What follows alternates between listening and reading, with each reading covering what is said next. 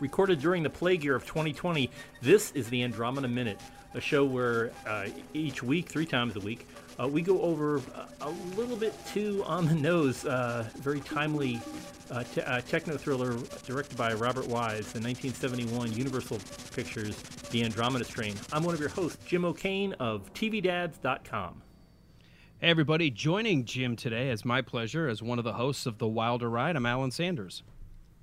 And I am the other host of The Wilder Ride, Walt Murray. And guys, thanks so much for being on the show. Uh, this is I, I, can never figure out if these are the exciting moments of the movie. I don't think these are very exciting, but this is just kind of a gosh. This is watching people entering entering a government facility by having their uh, fingerprints read. So uh, it's, it's all luck of the draw well, things. it's like it's like saying, let's go watch 2001: A Space Odyssey for that great chase scene. You know, yeah, it's just you don't get that. well, as I told Alan earlier, it, half the movie is people walking down hallways, so yeah. it, it's really funny just how the, the differences between a modern adventure movie and this movie. So uh, we got a lot to talk about in this minute, even though there isn't a whole lot going on. Oh, for well, sure, yeah to jump in, just to because I know you probably go over this with uh, every guest because you know they want to talk about their remembrance and whatever. But for me, what I kind of love about this movie still, and I know Walt, you and I have been chatting a little bit about it.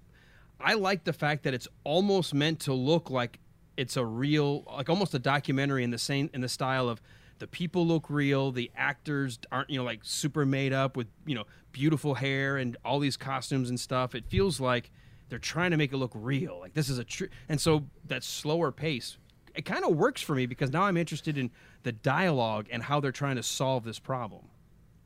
Yeah, I agree. I agree. I mean, and and this, uh, the every up to this minute, well, when the first first time we see uh, Dutton and Leavitt uh, show up in the metal, you know, this metal walled uh, part of it, we had hints and and kind of uh, vestiges of the idea that there there is some kind of a major facility. But this is the first minute that we actually see we're in this gigantic uh, donut shaped multi level uh, uh, center that seems far removed from the, uh, the little country bumpkin place that was upstairs. Um, I, I like that whole feeling of the future and and taking uh, you know that that there's a lot more that we don't know about. It's this is um, I keep thinking of it as uh, comfort panic porn. It's it's one of those things that well, yeah, no matter what happens, no matter what bad thing there is out in the world, somewhere there's really smart guys and gals uh, working on a project, and they, they've they've even built an entire facility just ready to handle these things. Um, you know, but on, on a parallel to that, I, I get the sort of the iceberg analogy that whatever we think we know our government's working on, ninety percent of it's below the surface. Yeah, yeah, I, I, I can see that, and it's just it's so um, it it's how you want you know even if they're not capable of doing these things it's how you want their you, you want this competence uh, fiction to go on. Hopefully everybody knows what they're doing and, and these are the top people they've brought in and, and they all know what they're doing and they only have to do this you know maybe two weeks out of the year or in this case they've never met each other but they're going to work as a team and, and, get this whole problem solved in the next uh, hour and 10 minutes or or four days according to the narrative. So yeah. well, and when I when I was... well wait wait wait a minute. It only takes four days. Wait, I, what's going on with in, in 2020? I mean, we're on three months, and I they haven't figured this one out. Well, it's because they haven't gone to this facility yet. Oh, that must be it. but you know, the the funny thing is, with this being in 1971, I kept thinking this is what people thought Area 51 was like. You know, yeah. super secretive in the desert but this gigantic facility that there's absolutely no way they could have built this without people knowing about it.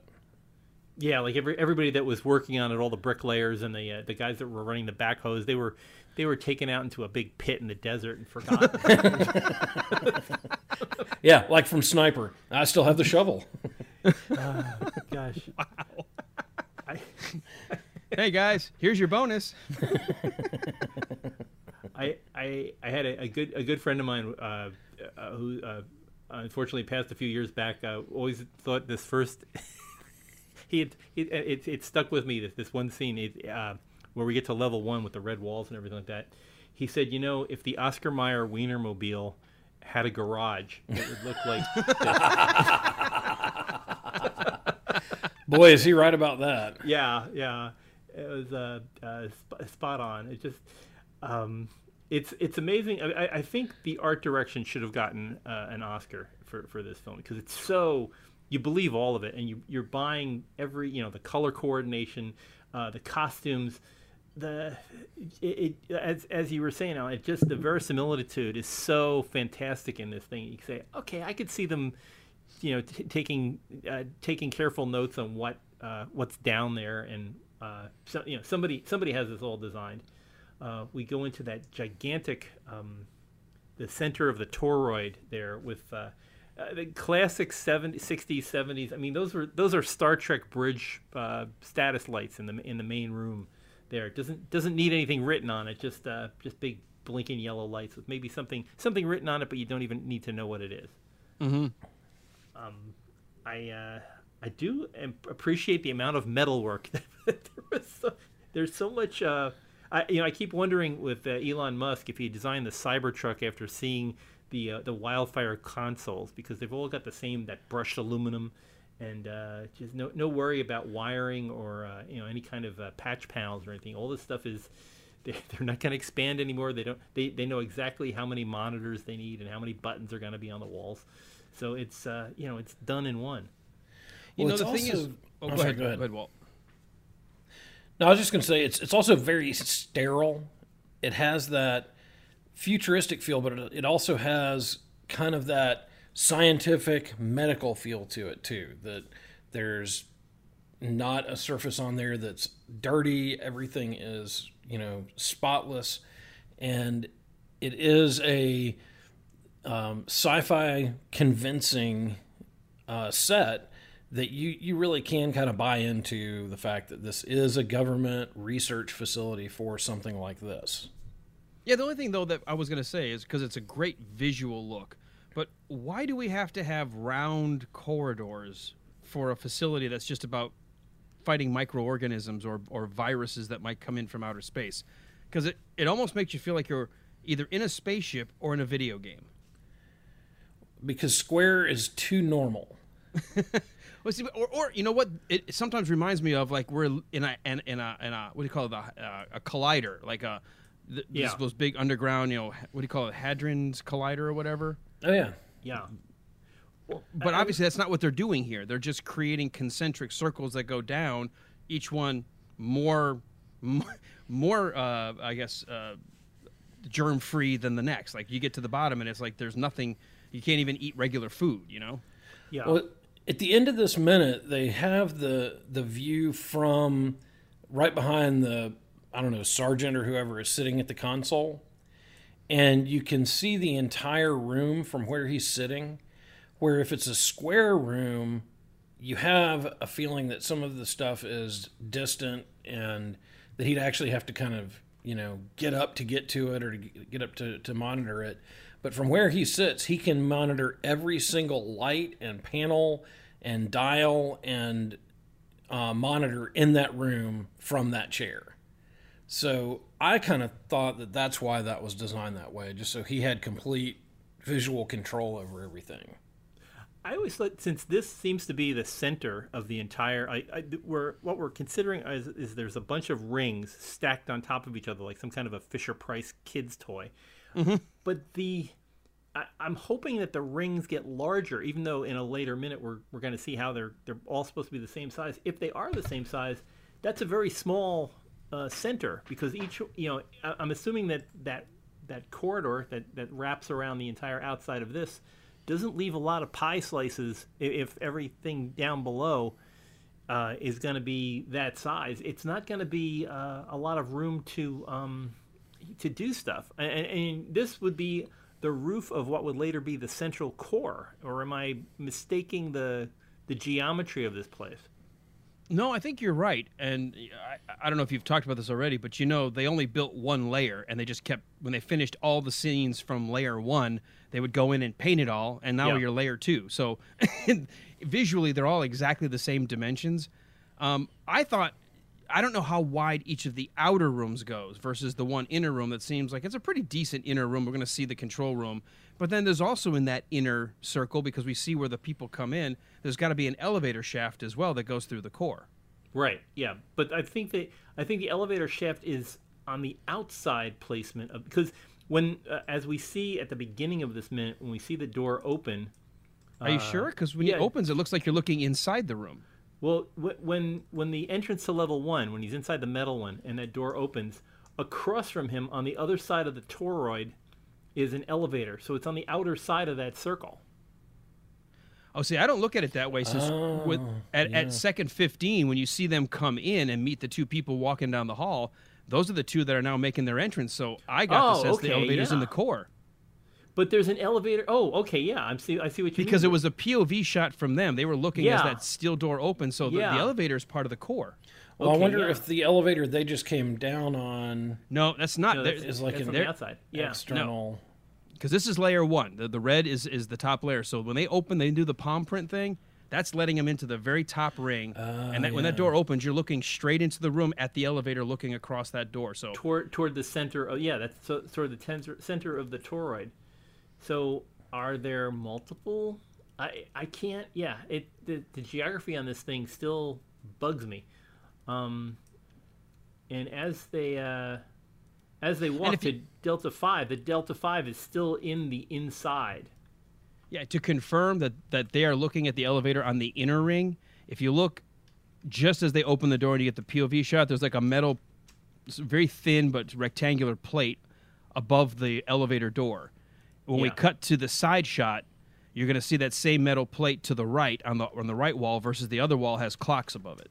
Yeah, that's the uh, that's the nuclear um, bomb uh, warning that will later play the role down on the, on Yeah. the floor. Hey, there's a virus loose. Let's go ahead and nuke the facility. it's the only way to be sure. So I'm I'm guessing that they filmed, you know, having having recently painted my family room, I'm guessing that this would be the last uh, level that they painted because you, you don't want to go from red and then get out the you know three buckets of Kilz and, and try to cover it up to get down to uh, the white color of of level five. That's funny that you said that because when Alan explained that, I was thinking, man, I bet the crew hated them for starting with red. Well, you know what? I don't know the order they shot, but I did read that at the time this was one of the most expensive indoor sets that they spent money on. It was like three hundred thousand dollars just on the set. Wow. Well, I could imagine all the metal that they're using. I mean, both here and then in the animal labs, uh, just just cutting all cutting all that aluminum and and fitting it so that it was you know it look good on screen is amazing. But yeah, I would think if they're gonna be if they're gonna be filming this from a practical matter, they would have started with level five, and this scene here would have been one of the last ones they would have filmed as they went darker and darker in the uh, uh, in the film. Uh, Robert Wise, if anything, he was very much a, a budget-oriented man who, you know, he tried to figure out how to how to make the higher ups uh, happy. So I, I can't imagine him. Uh, you know, I, I can't imagine him missing that in the uh, in the scheduling. No, I think this was on purpose. I think they wanted to really create this this super hyper realistic set, or it, it- obviously it's got a futuristic feel to it. But as like you could believe that there would be this the cutting edge bio research facility that is run by the government. I mean, I mean we have to remember also as a product of its time, which Walt, you and I were, were talking about. You were telling me, "Gosh, this is not how they make movies today." But at the time they were making this, don't forget, we were still we hadn't I don't think landed on the moon yet when the book came out. We had by the time the movie came out, but uh, you know Crichton had been writing this book, still in the midst of the Cold War, still in the midst of the space race. So there was this sense of, you know, what is our government doing to try to beat the Russians? And so we had a very pro-government. We're spending our money wisely. All of it's going to do great, honorable things, right? So I think you would get a 1971 audience going, "Wow, look at how, this amazing facility they built," and I think that's what they were trying to go for with the look and feel of the set design. Yeah, and they were coming along with the same, you know, the same ideas as far back as um, like uh, Fantastic Voyage or uh, Colossus of Forbin project. That somewhere there's government agencies building gigantic, you know, there's these gigantic construction projects that involve large uh, unknown facilities.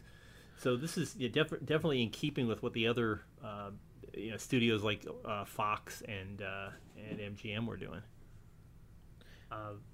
Uh, it- it's it's it is beautiful. I mean, it, it makes you wish you could go visit it somewhere. I mean, it's, it's all tor- this is all torn down. It was you know made out of uh, bent plywood and things, but still, uh, just a just a beautiful set that you want to be part of.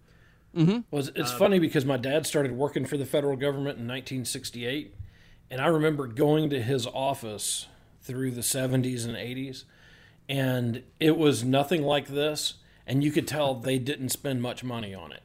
It was Yeah, it's all cinder blocks. cinder every- I mean, blocks, every- very utilitarian, um, kind of kind of junky in a, in a way. I mean, it, it wasn't they they weren't um, optically pleasing.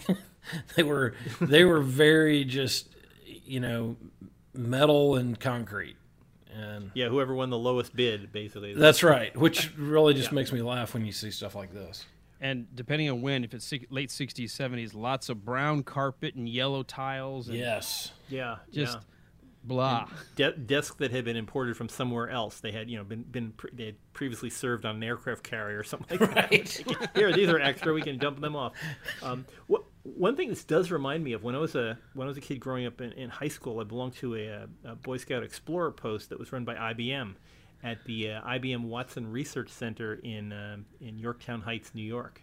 And uh, the Watson Research Center that IBM built was this uh, not quite not a not a donut, but it was kind of a uh, maybe half a donut, uh, and it was just this big uh, sl- uh, sl- uh, curving building.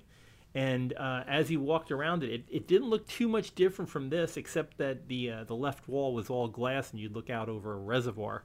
Um, but it went on for I'd say maybe 200 yards of this of this giant arc of a building that covered maybe uh, on a pie shape it would maybe be 30% of a circle.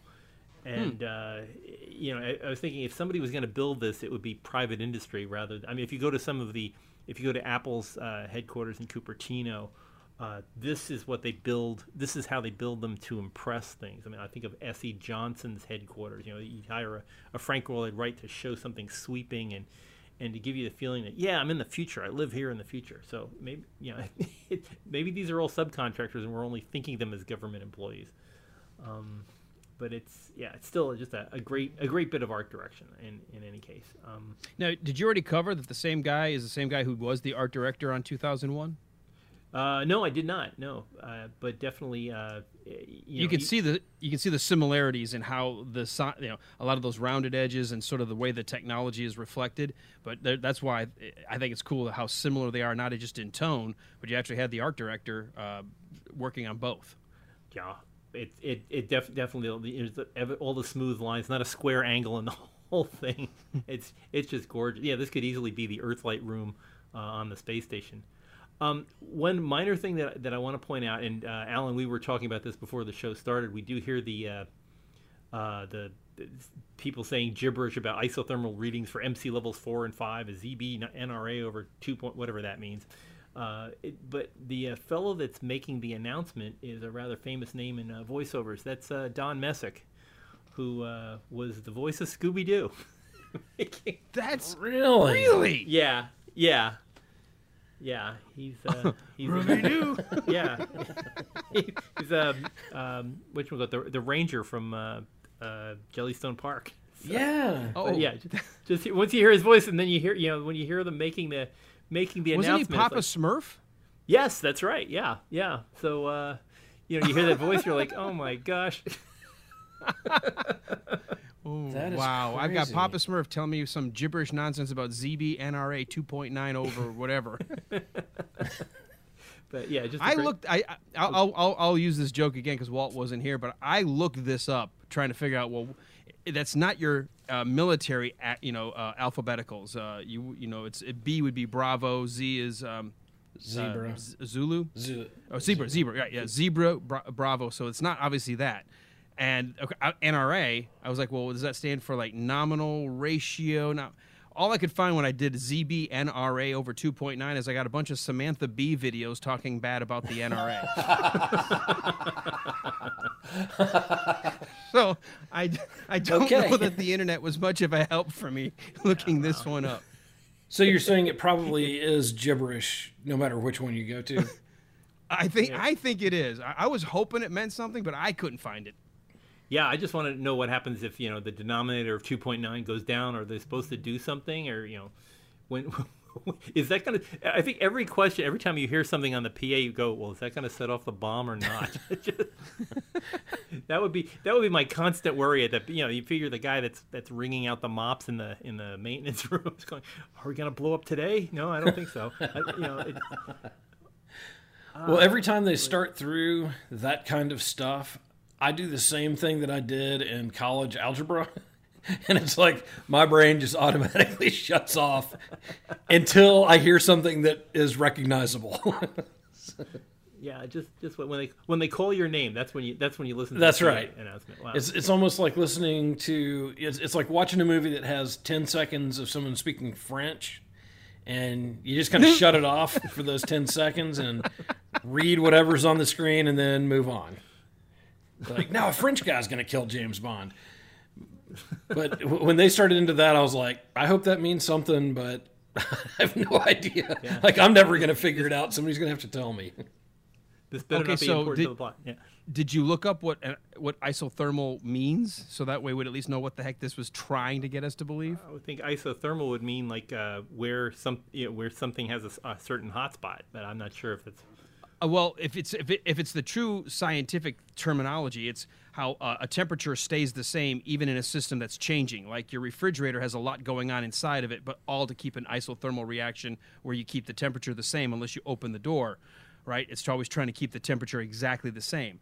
So it's like, okay, so if you've got a, a, an isothermal reading, it's supposed to say nothing's supposed to change, but right now we're 2.9 over. So is that good? Is that bad? 'Cause something's not going isothermal if you're going over or under. It's supposed to stay zero. Yeah, what they're suspecting is somebody's smoking in the uh, biology lab. I guess. Right, that would do it. We know what you're doing. Yeah. So. Somebody's down there smoking. Hey, you're ruining the isothermal reaction at MC levels four and five. Weed is still not legal. Even here. underground. Yeah. Uh, wow.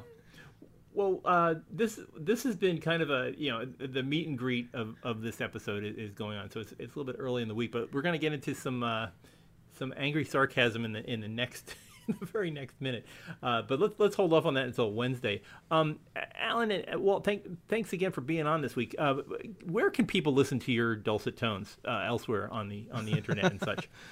Well, um, let me start, and then I always kick it over to Walt for all like the detail. We do a show called The Wilder Ride. Uh, the first two seasons were very much in the movies by minutes format, and we called it The Wilder Ride in honor of the passing of Gene Wilder. We decided rather than a franchise, we were going to look at the body of work of an actor, and we did Young Frankenstein for season one. We did Blazing Saddles for season two.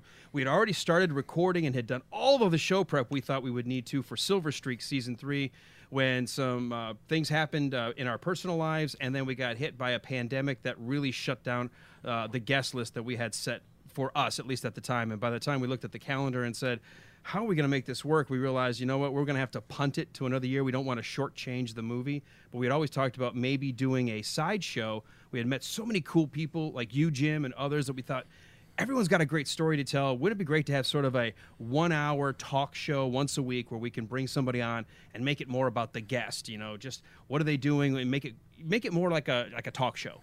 And so we decided to kick that off for season three. And so we're calling it our Listeners Lounge. So that way, if things get back to normal next season, we could talk about a movie on one side, and then you can go hang out in the lounge on the other side. So that's that's kind of the premise that we're going through right now with season three.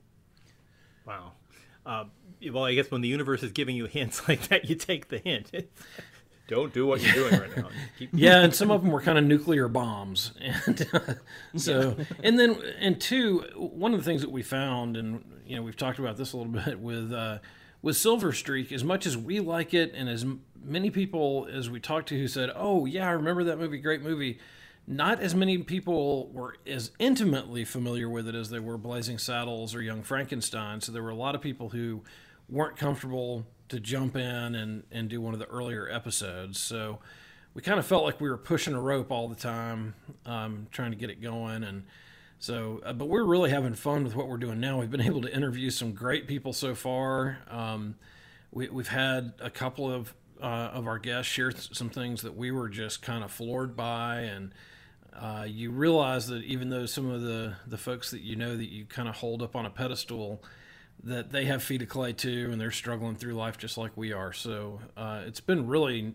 a great experience so far, and I look forward to all the other people we've got coming up. Yeah, to make it short and sweet, we were we got lucky with the show name, The Wilder Ride. Uh, it wasn't used anywhere, so that's all you have to look for. Whether it's on Twitter, Facebook, Instagram, uh, the website, the podcatcher of choice, even uh, on our uh, Patreon account or our TeePublic store, everywhere you go, it's The Wilder Ride. Easy to find. That's the best. That's, that's the best marketing Absolutely. there is. and Jim, one of the um, one of the guests we'll have here in a few weeks is a, a guy that I need to, need to introduce you to, and that's Shane Kimbrough. Uh, Shane has been up on a couple of shuttle missions, and he has spent an extended period of time on the uh, International Space Station.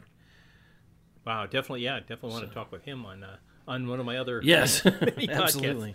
Uh, but yeah, thank thanks, I appreciate that very much. Wow. Well, uh, let's pick this. If if folks have been uh, wanting to reach out to us on social media, we're available on several different spots. of course, AndromedaMinute.com is where you can get all the previous 40 episodes of this show and uh, more to come. Check check there, and it's always available in things like Spotify and you know you know all the Apple Podcast kind of uh, uh, podcatcher thing, so we won't go through that list.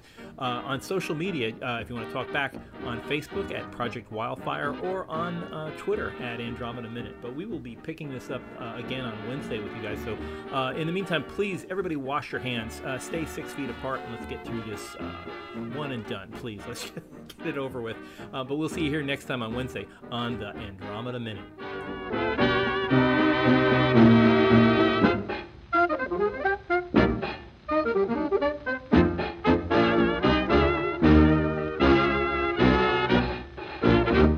Very flattering. We don't know much more than when we got here.